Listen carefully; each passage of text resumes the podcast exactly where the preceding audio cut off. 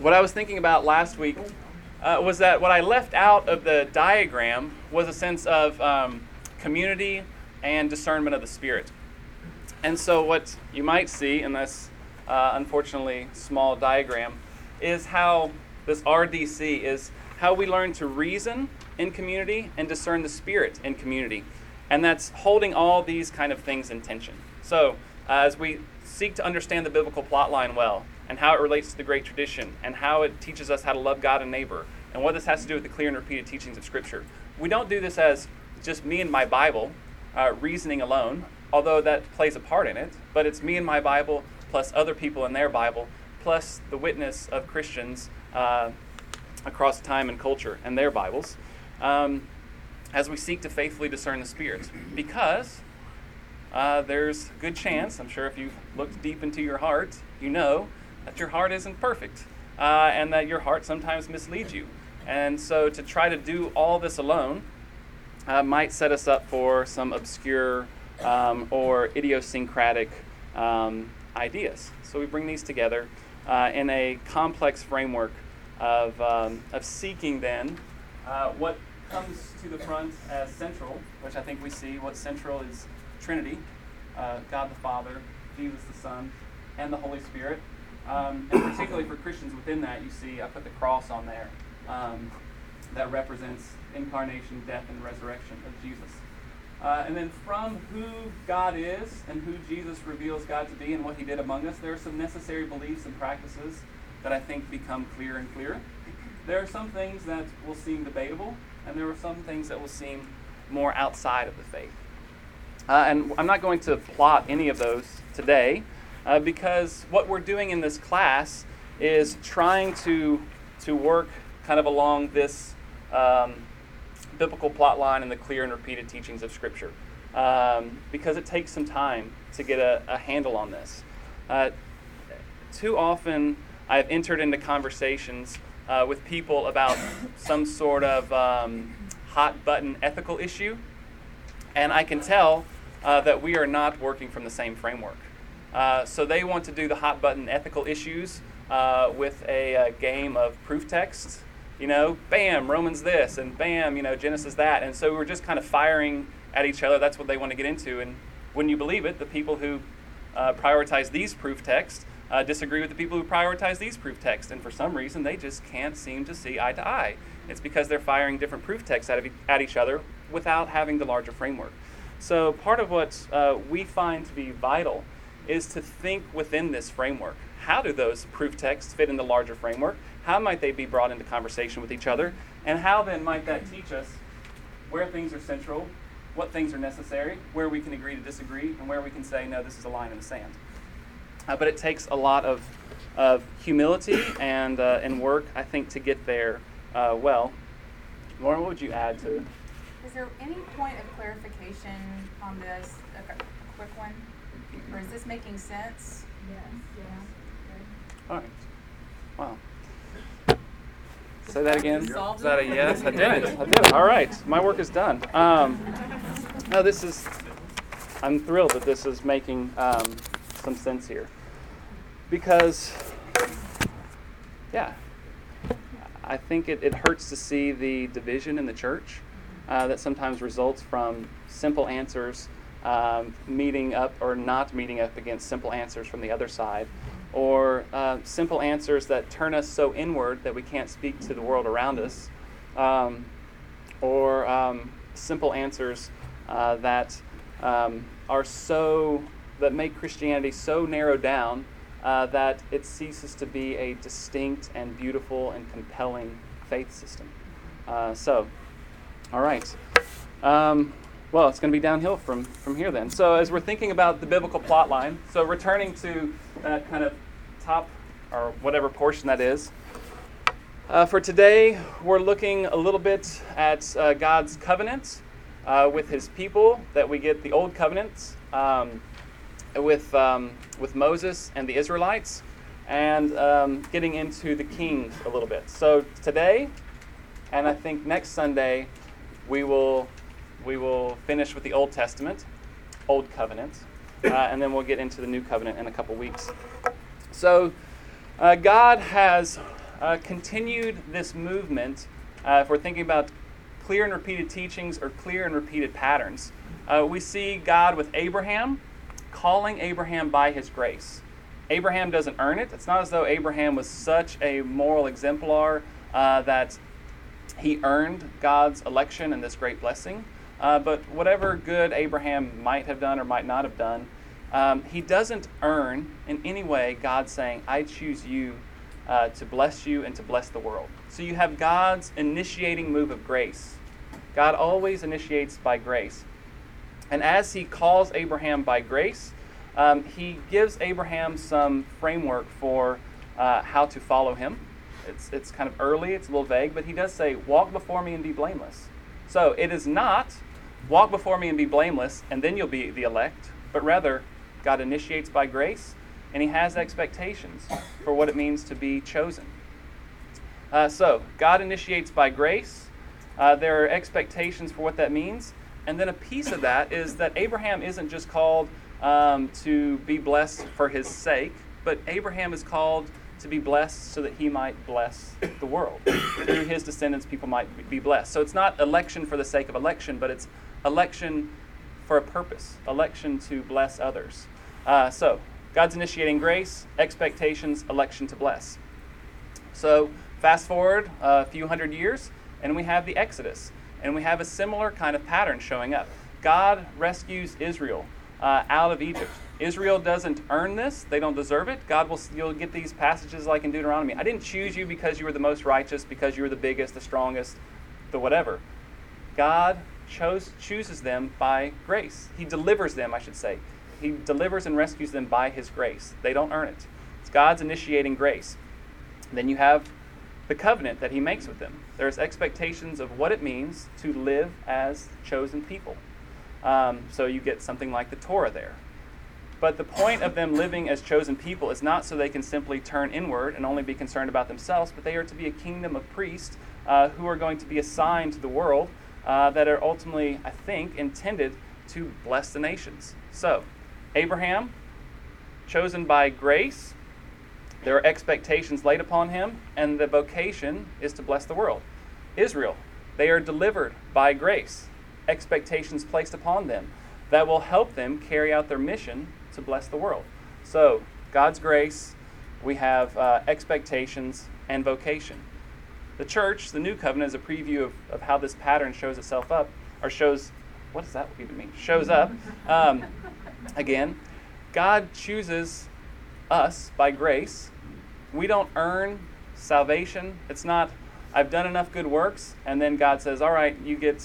you can have this access through Jesus. It's Jesus has accomplished what he's done. By grace you are saved through faith, not by works, so that no one should boast. So, God's initiating grace once again, but to be part of this new covenant, there are expectations of how we live faithfully.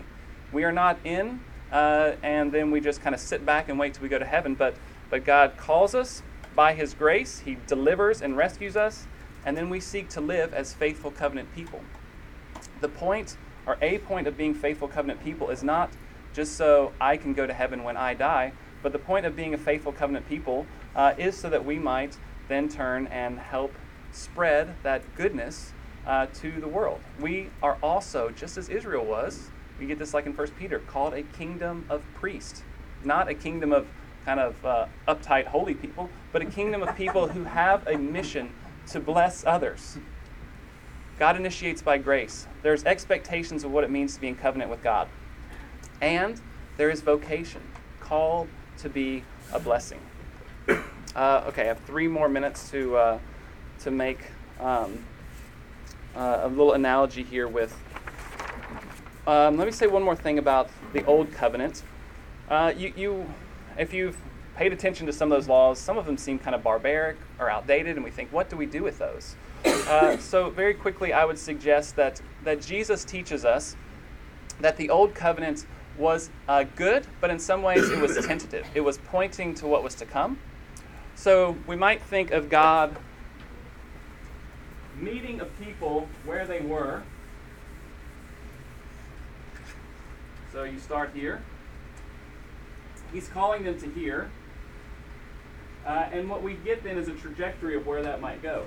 So in a highly patriarchal world where slaves are devalued and women are devalued, what you get in something like the Torah is an advance. There are things where it is better treatment of women and better treatment of slaves, because it was taking them from this point to a higher point.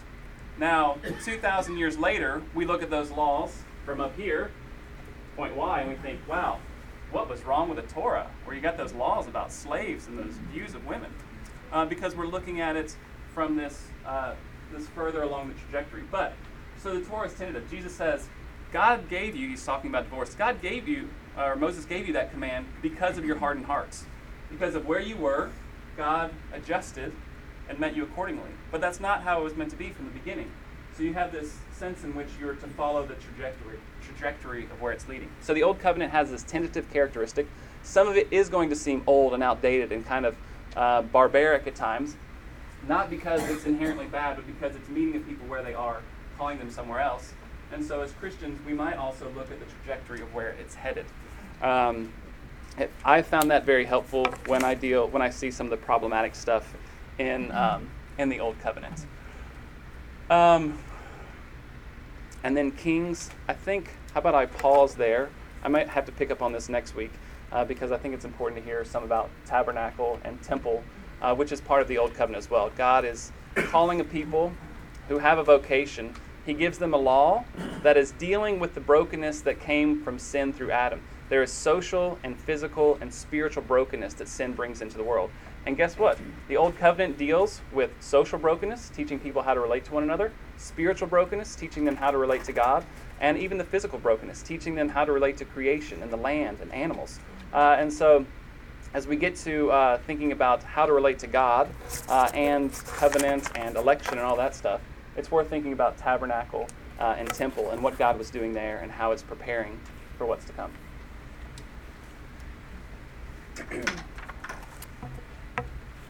So I'm really glad Josh said just kind of offhandedly the quote about it's not just about going to heaven when we die, because that works nicely with a point that I wanted to make.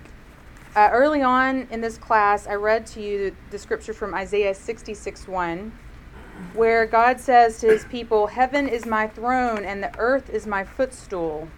Where is a house that you could build for me?" And what he's saying to them is something like, you can go ahead, if you must, and insist upon building a temple, but remember that the whole earth belongs to me. And when he calls it, when he says it's my footstool, he's saying it is my resting place. So interestingly, when we talk about heaven, we so often talk about heaven as this kind of destination after death, right? That it's this place that we're going to go in the sweet by and by, where all will be well. But we don't think about, and when we do that, we're not doing a good job being responsible to what the Bible tells us about heaven. So interestingly, in the Greek and Hebrew, the word for heavens can mean something like the sky, but then they can move from that to something like heaven proper, which is God's dimension. Same with the way they talk about, use the word earth. Earth can mean literally where we stand, the soil, or it can mean something like our dimension, human dimension. So when God says, heaven is my throne, earth is my resting place, what he's really saying is something like, heaven and earth, my realm and your realm go together. I want to rest in your realm. I want to be where you are. I want to dwell with you. So this, I think, is a very important pattern, and this is something N.T. Wright brings out, if you're an N.T. Wright fan, is this notion we see time and again in the story of Judaism and Christianity, that heaven and earth overlap. There's a way in which they overlap. So in a pantheistic model of divine human relations, heaven and earth are the same thing. God's realm and our realm are one and the same. That's pantheism. In a deistic view, you have something like a radical separation of those two things. God made the world, but then removed totally from it, is inaccessible, has nothing to do with it. But in our story, God comes to dwell with us. God wants to commune with us. God is still radically other. God is the one who sustains the whole creation in its existence and being. God's dwelling is separate from ours in that sense, but God wants relationship with us. God wants heaven and earth to overlap. And the whole purpose, the election, we talked about election, is election as vocation. The vocation that humans are called into is to make sure that happens. And so what I want to talk about is the notion of temple, and that I think we're helped to think about what was so important about temple and the notion of temple and the consciousness of the Hebrew people. What they're trying to create with the temple, what they're trying to partner with God in creating, is that original vocation that Adam and Eve were called to in Eden. So let's think about Eden as the original temple. Okay, so let's see, I'm looking at my notes here, I kind of got off track. Essentially, Eden is the place, the original place where heaven and earth overlap. It's the place where Adam and Eve dwell with each other, with the animals, with God, in peace and harmony. And they have a job to do. God tells them to expand, extend Eden, subdue the chaos in the earth, kind of like literally geographically expand the geographical boundaries of the garden until Eden extends throughout and covers the whole earth. Heaven is to overlap with all of the earth, and we are to be the kind of priestly agents that see to that happening. So what we end up finding is, of course, that Adam and Eve fail in this calling. They choose the path of folly, and they're cast out of the garden and cannot enjoy the overlapping of heaven and earth in the same way that they did before.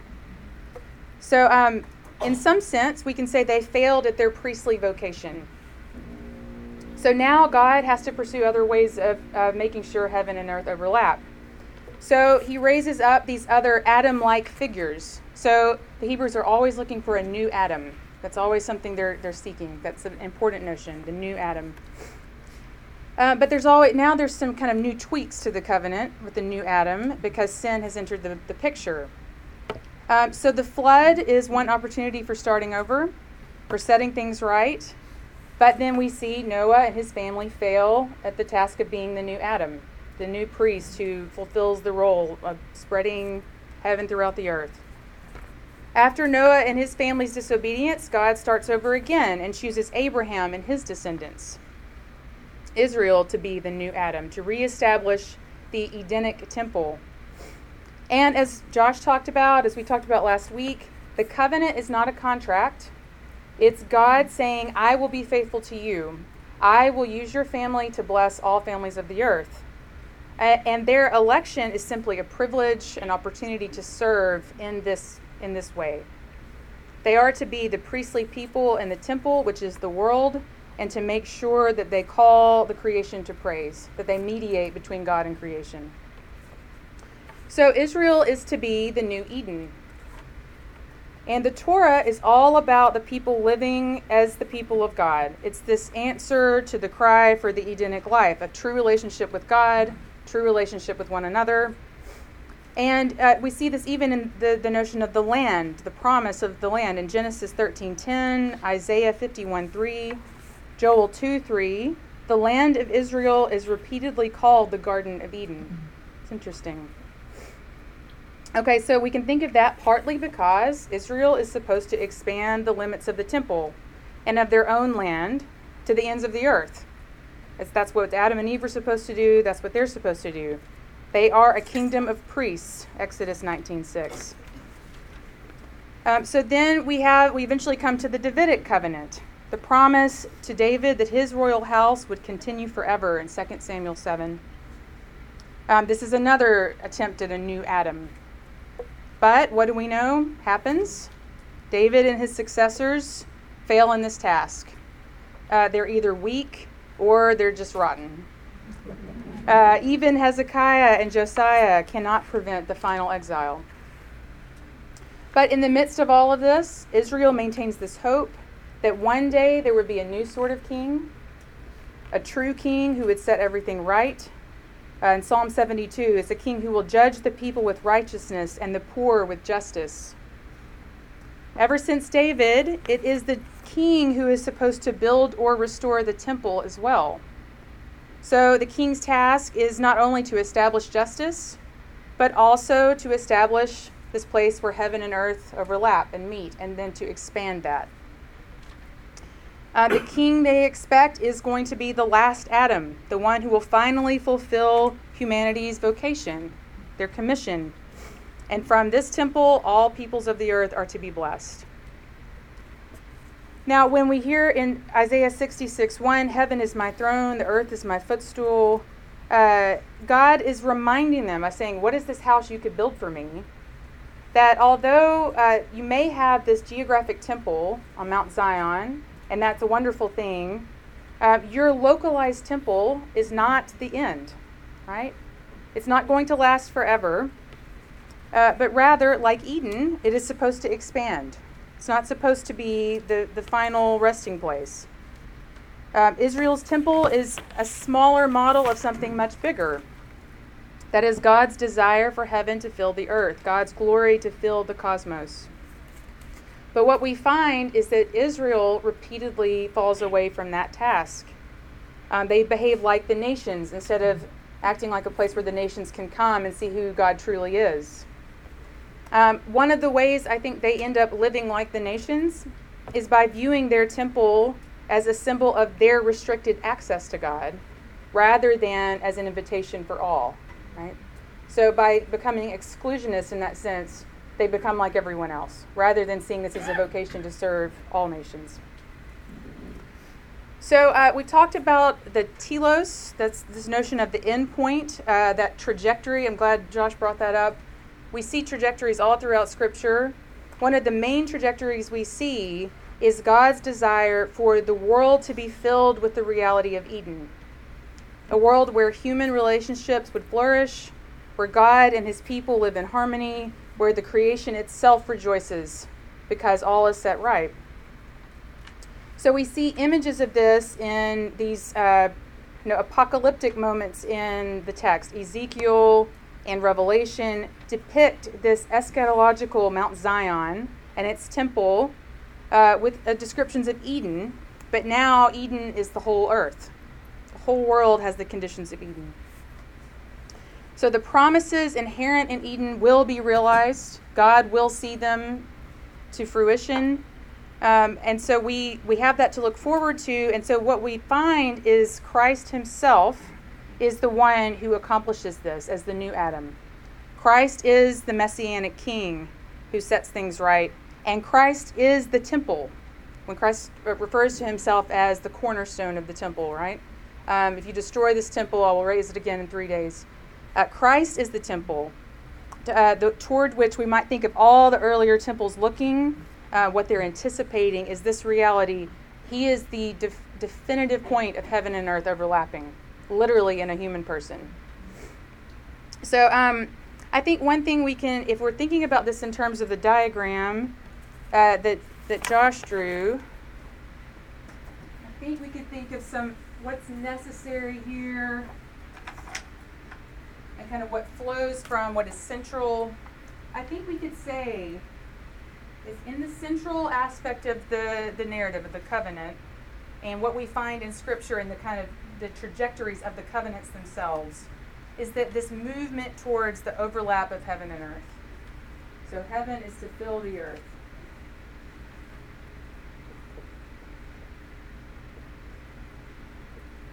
This is God's desire, that not that God would impose himself upon us. God always invites our participation and wants it to be free. I think that's why God invites humans to partner with him in this expansion of Eden, because it's supposed to be something that happens freely. That's the nature of love, right? So heaven is to fill the entire earth, and God will work creatively to see that come about. So what we can deduce from that, what's necessary then to affirm, is one, you might say that creation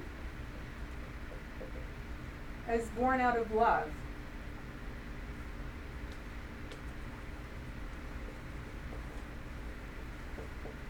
And what I mean by that is when we say our God created, God did not create out of necessity, and God does not create out of some sort of you know, and this gets into some of these older philosophies like Gnosticism, but this effort to distance what is divine from what is not worthy of divine, okay, not worthy of being made divine or divinity. So instead, we say creation is born out of love, that God loves what is distinct from God's self and wants to be in communion with it. And then we also could say Israel's election, this is another kind of necessary belief, Israel's election and the temple is not about exclusion. So Israel's election and temple. So talk about that in the concept that it's not necessarily racism, but it's coming to an exclusionary view of themselves. Yeah. Josh Jacobs said something about that last week when he was here to preach. But, yeah. So part of they're called, in some ways they're set apart to be a holy people that calls people to them. And so there needs to be a distinction. They can't just absorb all the practices and the brokenness of the world around them. So there is a need to separate from certain brokenness, but that is not an end in itself. But you seek to be holy and to represent God in order to invite people into that. So you invite people into wholeness rather than just absorbing all the brokenness for the sake of unity. Instead, you become holy and you hope to draw people into oneness in that holy. So I think that's is that fair, Lauren? Yeah, I think that sounds good.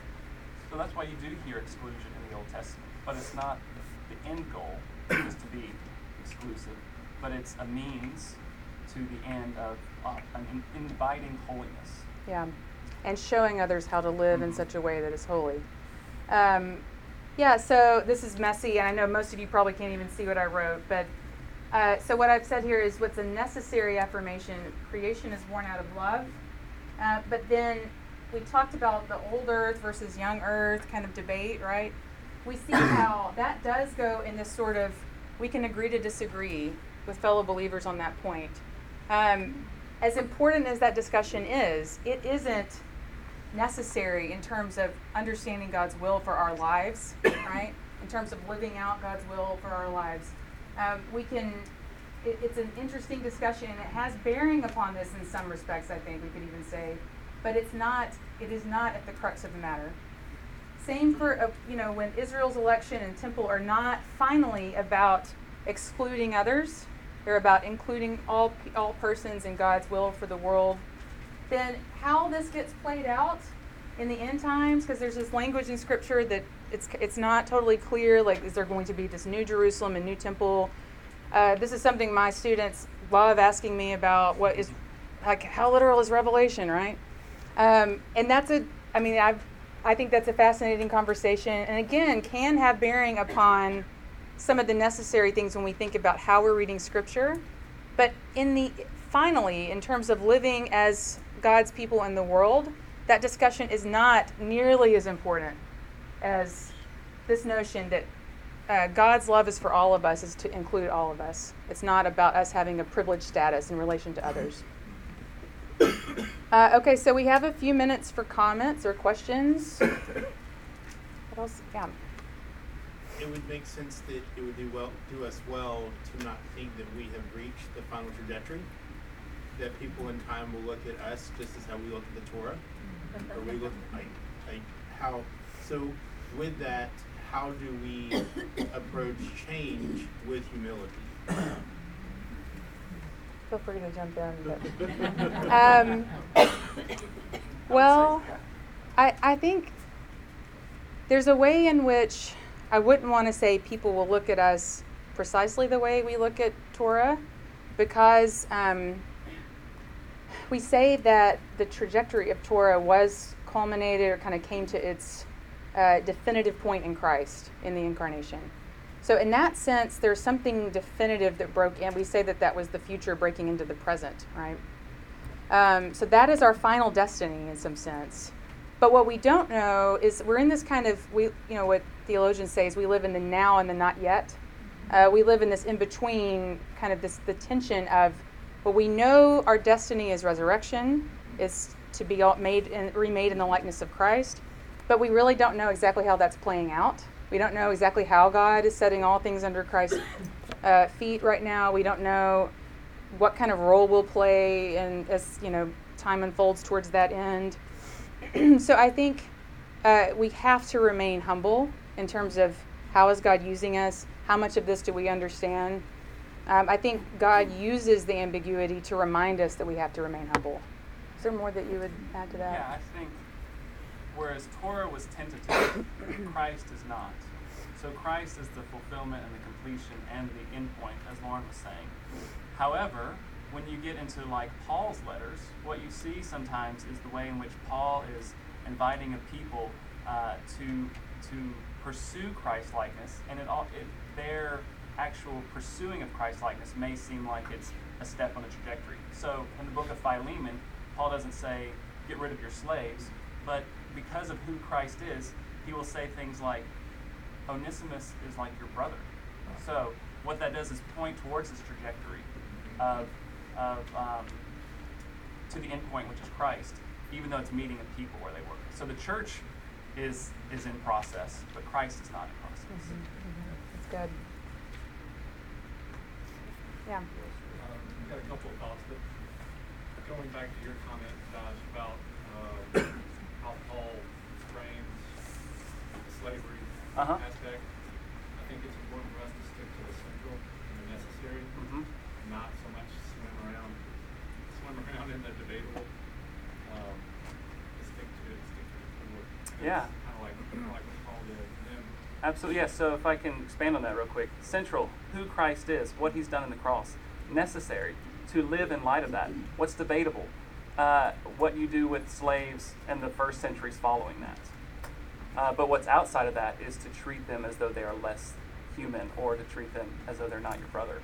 And that's going to lead to a change. Sorry.